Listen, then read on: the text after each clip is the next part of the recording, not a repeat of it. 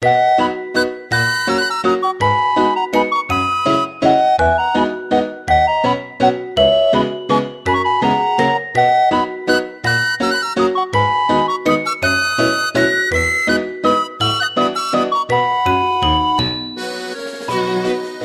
回のゲストは近藤太一さんです。よろしくお願いします。よろしくお願いします。え近藤さんは、お父さんが日本人で、はい。でお母さんがフィリピン人のハーフなん。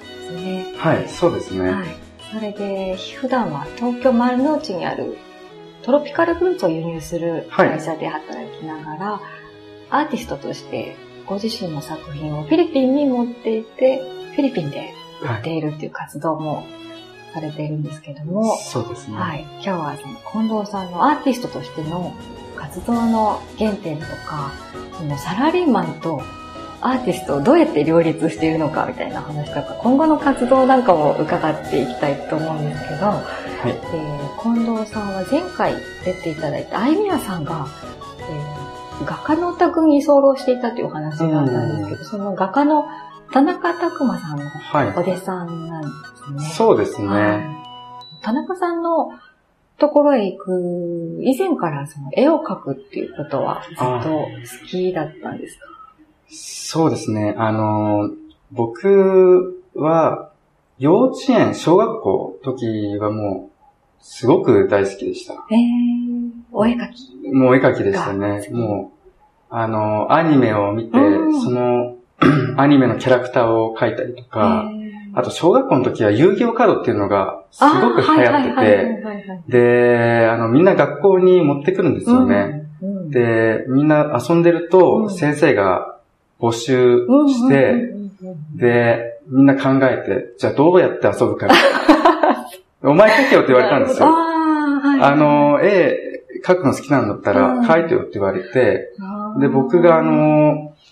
僕とか、まあ、何人か絵上手い人たちが、あの、役割持って、うん。その遊戯王カードを、そのまま手作りの。手作りのですね、はい。ノートを破って、うん。カードの形にしはい。て、そこに絵を描いて、で 作った手作りの遊戯王カードで遊ぶようになったんですよね。あ、それは没収されない。それはしばらくは没収されなかったです。あされなかったえしばらくかってこと 後から遊びすぎだろうみたいな感じで持ってかれちゃう。えまあそうですね。最終的にはやっぱり没うん収、うんうんうん。で、まあ、持ってこれなくなりましたけうん。ど、うんやっぱあの時にうん結構、あの、訓練ができたというか、ん。あの、最初は遊戯王カードをそのまま見て、うん。そっくり書いてたんですけど、ど、だんだんつまんなくなってきて、はい。で、僕もあの、書いてると、結構、頭の中で結構自由に、自由な発想が生まれてきて、うんで、こう勝手にキャラクターとか作ってたんですね。多分それが幼稚園の時うん。にいろいろとこう、アニメだったりとか、うん。ヒーローもの書いてたので、ん。そういうのが、また、あの、活かされたと思うんですけうど、ん。うん、で、それで結構自由な発想で書くっていうのが、そこで、ううんん、鍛えられたのかなと思います、うん。オリジナルのキャラクターを生んでったりとか。そうですね。うんうんうん。なんかそれで、アート、美術っていうんですかね、そういう世界に入っていこうって思ったきっかけとかっていうのはある、きっかけがですね、あの、子供の時は全く思ってなかったんですよね。まあ、気づいたら、今のアート活動にを始めたみたいで、小学校、中学校って美術の授業ありましたよね。それはあの、好きだったので、うん。結構進んで受けてたんですよ。だ高校卒業して、あの、美術が義務教育じゃなくなった時にも、絵を描くのを自然とこう、やめてったというか、絵を描かなくなって。う、ん、で、大学行っても、あの、絵は全く描かず。うん。でしたね。うん。なったので、うん、きっかけっていうのが、まあ、特にこう、ゆ、夢がアーティスト、アーティストに繋がったとかいうわけでもなかったんですよね。ああ、じゃあ、うん。例えばなんか美大行くみたいなはい。目的があったわけでもなくて、そういうの目指してたわけでも目指してたわけでは全然ないんですよ。別はい。に夢みたいなものはあったんですか、こんな職業やろうかな、みたいな。夢もなかったであ、す。ただ、あの、これがきっかけだと思うんですけど、うん、まあ普通に大学出て、一社目の、まあ会社に勤めた時に、あのー、なんか自分ってこれ本当にやりたかったのかなみたいな考えたんですよ。で、まあ結局その、まあ会社と、まあ合わずに、僕はあの、4ヶ月で辞めることになったんですけど、なんかそれをきっかけに、あの、自分の今までをこう見つめ直すことができて、なんか特に、あの、本音で言うと、本当に夢っていう夢もなかったんじゃないかなとか、就職活動にも、なんかこう、やりたいことって何って聞かれてもこう、なかったし、なんかこう、何が自分したいのみたいな時期があったんですよね。で、結構それ、その時に、あの、気持ち的にも上がらなくて、あの、会社も辞めた後だったので、はい、どうしようかみたいな。で、考えた時に、まあ、次、勤める会社で一生懸命働くのもそうだけども、それとは別で、没頭できる趣味見つけようと思って。その方がこう、一生懸命なれるし、うん、結構前向きに人生考えられるんじゃないかなっていうふうに思ったんですよね。それで、あの、思い出したのが、あ、そういえば、あの、子供の頃って絵描くの好きだったなって思って、家の近所で、絵画教室やってるとこあったら、まあ行ってみようかなみたいな、まあ趣味で始めようかなみたいな感じで、で、検索したら、たまたまその高校の、自分が行ってた高校の近くに絵画教室があって、そこが、まあ、田中拓馬、アートスクールっていう、看板を持ってる、まあ、アーティストが、あの、運営してる、まあ、絵画教室があったんですよね。うん、でそこにあの、メールして、うん、あ、最初メールだったんですね。そうなんです。えー、あの、ちょっと興味持ってるので、うん、体験させてくれませんかみたいな。はいはいはい、はい。そしたら、もうぜひいいですよって、なんなら、今日どうですかみたいな。すごい返信早かったんですよ。そうなんだ。もうあの、返信したら、ピコンってすぐ返信が来て、なんだこのレス、レ スポンスが早いアーティストみたいな。それでまあ、すぐ僕も、あの、行ったっていう。で、田中先生と出会ったっていうのが、まあ、アートの、アートに出会うきっかけというか。へえ、最初メールだったんですね。いきなりこう、コンコンって言ったのかと思ってました。その時僕は行動力なかったので、あまりこう、まあ、まだその学生が終わったという一つの締めで、まだその社会経験もないし、なんかこう、学生時代ゆっくりしてたので、まあメールで。まあそうですね。えーどうでしたか？田中さんの初めて会った時の印象っていうか作品とかもあったと思うんですけど。はい、そうですね。うん、入り口に、あのー、あ、男の子の頭から、桜の木が生えた、桜少年っていう絵があったんですけど、僕はその絵に迎えられたんですね。で、あ、ここじゃないって思いました。間違えたみたいな。あ、僕やりたいのここじゃないなって。えーえー、あやりたいのは、うん、あの、本当に風景画だったりとか、まあ、あの、写実画というか、はい、まあ、あの、まあ、いわゆる、そう、うまい絵を描きたいみたいな。こんな、なんか、ちょっと子供みたいで、あのちょっと怖怖い絵っていうのは、描く先生って、一体どんなアーティストなんだろうって、はい、多分ここには入らないなと思って、ドアを開けましたね。田中さんの作品ってなんか頭からなんか生えてるの多いですよね。そうですよね。なんか多いですよね。はい、植物とかなんかね。なんでなんだろうと。ね、あの、やっぱ理論があるみたいなんですけど、そこには。そうなんですね。ええー頭山かな？なんか、はい、過去のこの説話とかを引用したりとか、うん。あとこうなんか人間の持つこの DNA と植物の DNA が似てるみたいな。だから、人間が手とか足持ってるように、まあ頭から、あの、木が生えたりとか、あまあ頭じゃなくても耳とか目とか。ああ、そうですね、目から木生えてますよね。生えてますよね。そうなんですよ。そういったその常識にとらわれない、うん、本当に自由な発想っていうのはもう本当素晴らしいと思いますね。ただ、その当時は分からなかったので、僕が向かうとこ違ったので、これはもう、変人だなって。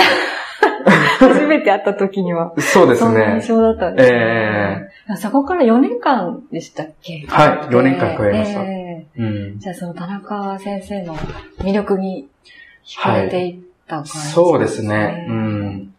だからもう本当に自分でも信じられないですよね。もうここじゃないと決めたのに、こんなに長い付き合いをしてるっていうのは、あの、今でも信じられないくらいなんですけど、やっぱりまあ一つ言えるのは、うん、まあ田中先生に出会えたことで自分自身が大きく変わったっていうのは間違いなくて、あの、一番最初に、あの、無料体験をさせてもらった時に、そんなにこう硬くならないでいいよみたいな感じで、なんかいい雰囲気作ってくれて、それで結構話を聞き出すのも上手だったんですよね。一枚絵を描かせてもらったんですけど、油絵を描いたんですよ、一枚。あの、まあ、マティスっていう、まあ、アーティストがあって、その方の作品って結構、あの、綺麗、まあ、色が、色使いが綺麗で、形もすごい柔らかくて、なんかあの、描きたいなっていうふうに自分が思ったんですね。で、田中先生が、これせっかくだから描きなよって言って、キャンバスと、あと、ま、画材も貸してくださって、隣で、あの、教えてくれながら描いたんですよ。無料体験が1時間ぐらいだったんですけど、3時間以上は。へー。月切りでこう書き方を教わりながら。そうですね。うん。贅沢ですね。そうですね。まあ、あっという間に時間過ぎてしまったんですけど、うん。田中先生って、アート界では全然知られてないんですけど、結構世界的に活躍されてる方で、その日も、田中先生が、あの、過去に出品してきた、まあ、アートフェアっていうものがあるんですけど、うん、アート祭だったりとか、あとは、アートコンペティションっていう、コンペティションっていう、あの、ランク9に入ったら賞金が出ますみたいなコンペですね。そういったその、実績ののカタログとか見せてくださったんですよ。で、すごいアート活動がかなり積極的で面白いなっていうふうに思って、で僕も、まあ、ハーフ、日本とフィリピンのハーフなので、あの、結構せ世界に出ていきたいみたいな、うん、意識もあったので、ここいいかもなって直感に思うようになったんですよね。世界に出てきたいと思う気持ちがあったんですね。はい、そうですね、うん。日本じゃなくてもっと海外で活躍、はい、活動していきたいい活動したいと、うん。オーストラリアに留学したことがあるんですよ。大学のプログラムで、はい、オーストラリアのブリスベンに留学、半、7ヶ月留学しまして、うん、そこで、まあやっぱり将来的は、グローバルな仕事がしたいと思ってましたね。田中先生から受けた影響で一番こう大きかったなって思う部分ってどんなところですか？はい。まあ、人間性の部分ですかね。うん、こう、精神哲学とか、なんかこう一生懸命やることの大切さとか、すごい教えてくださいましたね。それが今の活動にもこう、影響というか、すごく受けてる感じなんですね。はい、そうですね、うん。なかなか絵画教室で、うん、あの、絵を教えること以外に、精神哲学というか、ね、ないですよね。触れるところないですよね。それともう一つあの、変わってるところがあって、はい、絵画教室なんですけど、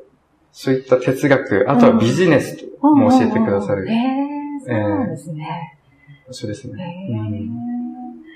田中先生と日本テレビのおしゃれイズムの背景とか手掛けたりとか、はい、海外でもバンバン絵を売りまくってるっていう お話を聞いたんですけど、そういう自分のマネタイズというか、そういうやり方みたいなものも伝授してくれたりするそうですね。うん。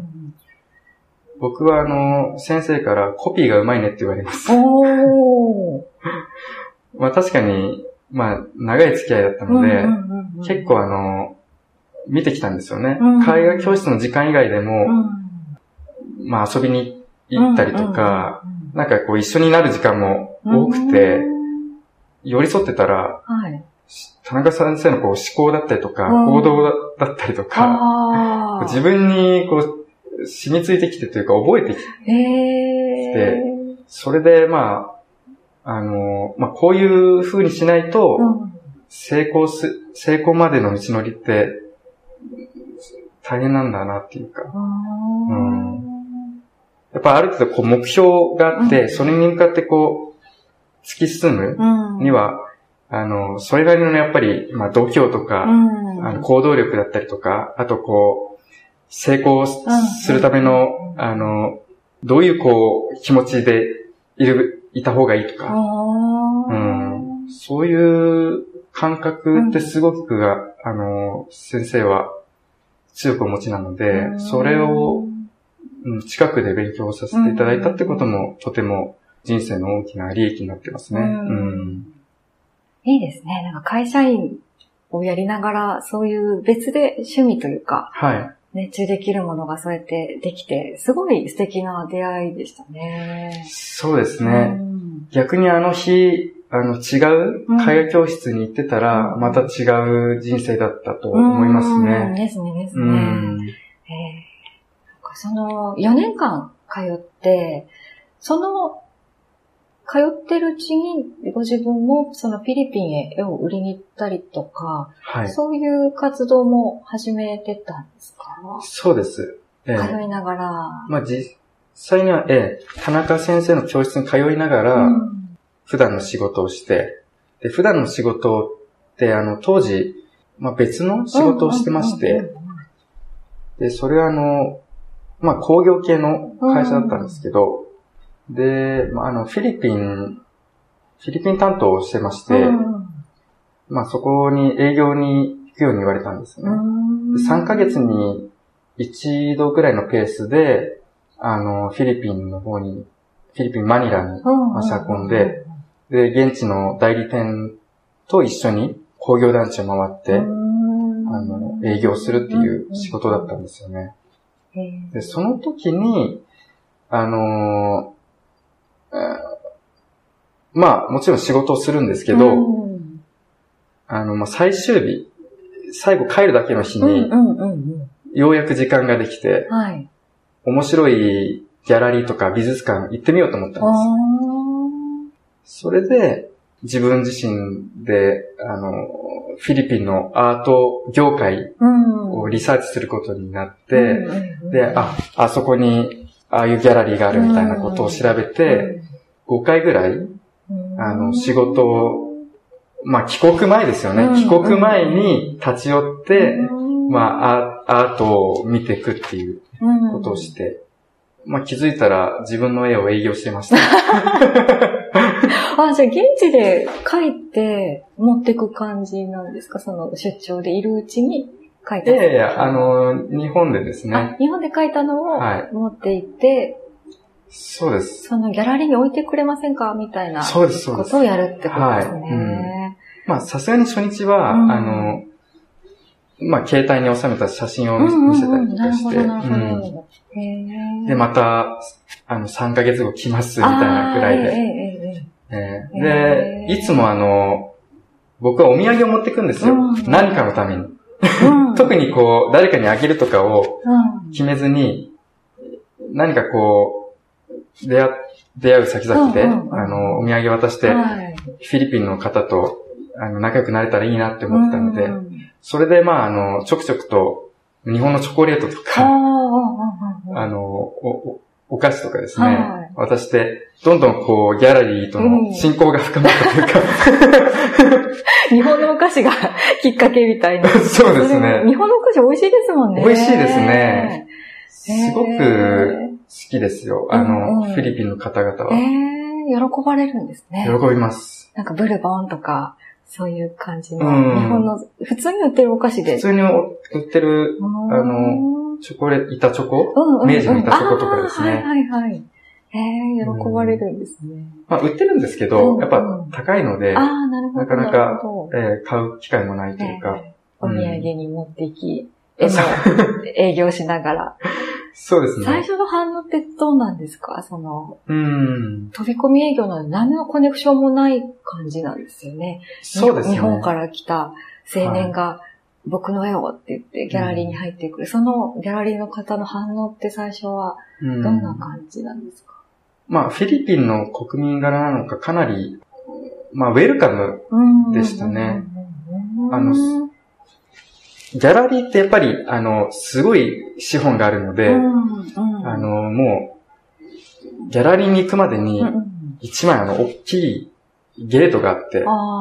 そこであの、まあ、検問を受けるというか、うんうん、えー、あの、ガードマンがいて、うん、そこにあの、ID 出せとか、聞かれるんですよ。しかもあの、フィリピンは銃社会なので、うんうん、あ、そうですね。もう、ごっついライフル持った人に、はい。あのー、最初は、もうビビりながらですね、ちょっとアポイントがあるんだみたいな嘘を言って、入らせてもらったんですけど、えー、ただギャラリーに行くと、うん、あ、日本から来たんだみたいな、うん、見せてくださいみたいな感じで、あの、スタッフの方が、あのー、ギャラリーの中を案内してくれるんですよ。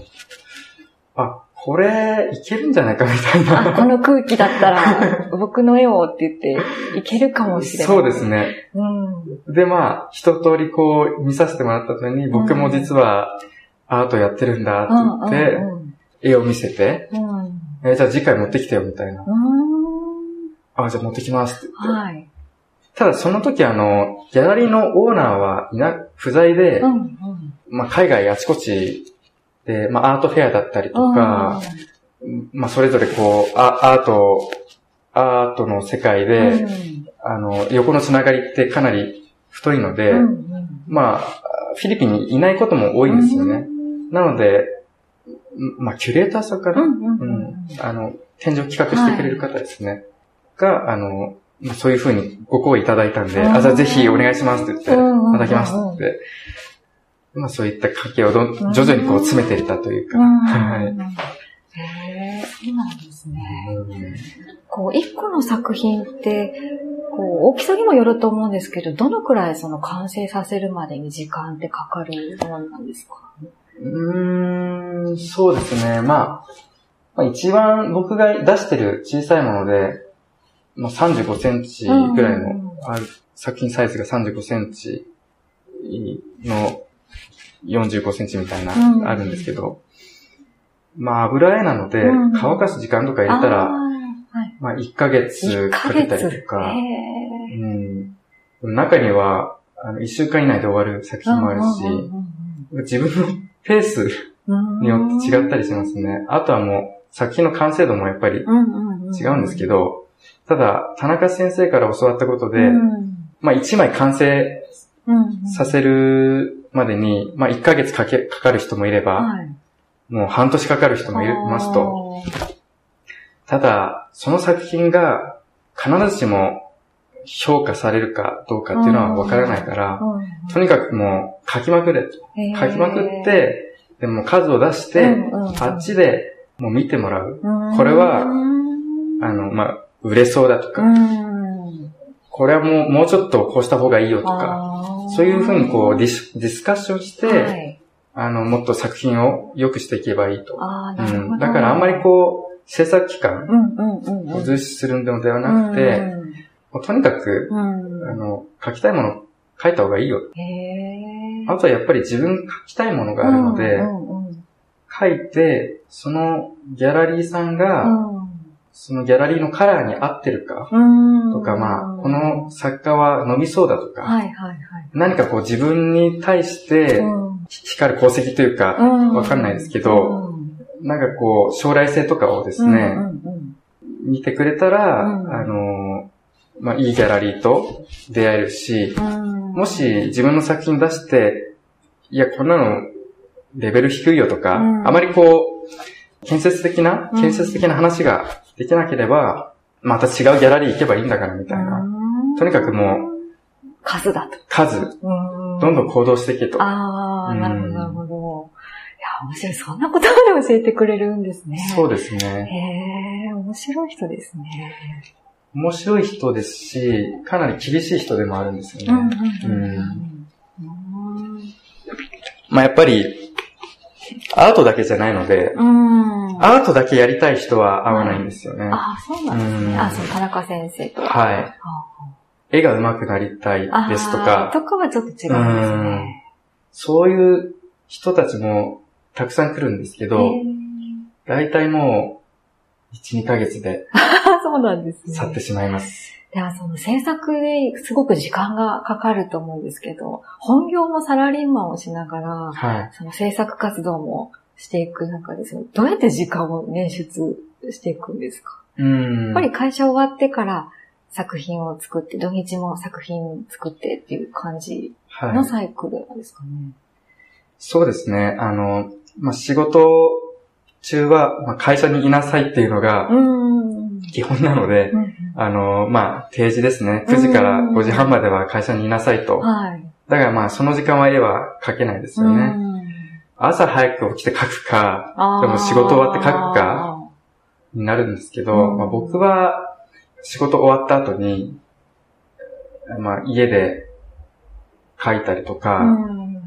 今、田中先生の教室に通ってないんですけど、あのまあ、当時週1回、の通ってたので、うん、もう仕事終わったらすぐ、あの、スーツ着たまま、裏場に行って、はい。はい、教室が裏場なんですけど、うんうんうん、で、裏場で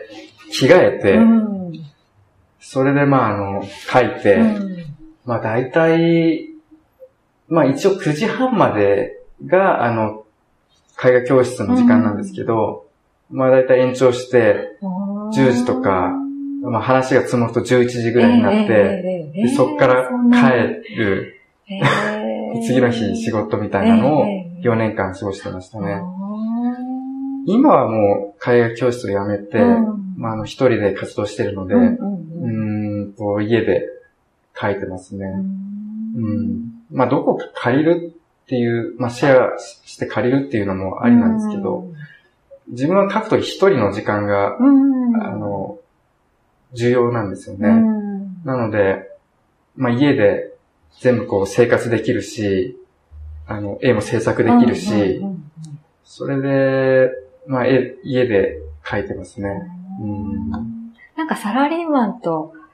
アートって、なんか全然違うかけ離れた仕事のように感じるんですけど、なんか自分の中ではこういうところは一緒だなとか、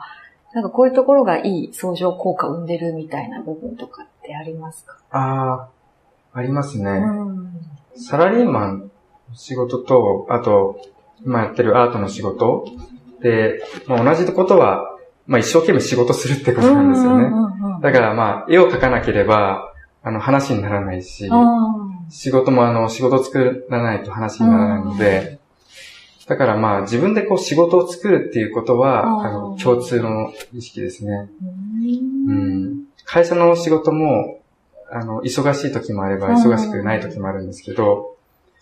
やっぱり自分でこう、自分で仕事を作って、会社にどう貢献できるかとか、どうアピールして自分、自分の成績を残すかとか、自分はこういう目標を持ってますみたいな、うん、を会社にこう伝える作業って大事だと思うんですよね。ああ、プレゼン力みたいな、ね、プレゼン力ですね。えー、もちろん、自分の担当してるお客さんに対してもそうだし、あ見せ方、表現の仕方みたいな。そうですね。うん。まあ、それと一緒でアートも、もう表現、自分をどれだけこう、アピールできるか、だと思うので、うんうん、それをこう、作品を通してもそうですし、うん、一緒にこうサポートしてくれるギャラリーに対してもそうだし、絵を買ってくださるそのコレクターの方にもそうですし、だからこう、一生懸命やってますと。うん、で、まあ、やっぱりギャラリーも、コレクターも、まあ自分のことをこう、応援してくださってるので、うん、それに答え続けないといけないんですよね。うん。うん、だからこう、一生懸命制作して、しないといけないし、あとは、やっぱり日本ベースにしてフィリピンで活動しているので、うん、その辺こう、やっぱり長い期間会わないと関係も薄れてくるんですよね。だからそれを避けるためにちゃんとこう、こういう、こういう活動してますとか、こういう作品を書きましたとか、結構そのギャラリーと密に、あの、日本にいながらフィリピンでコミュニケーションを取ったりとか、あの、せっかくフィリピンのアート業界に入ったので、結構 Facebook とか SNS の友達も多いんですよ。だから、展示だったりとか、新作だったりとか、そういうのをできるだけ多くアップして、アピールしてますね。なるほど。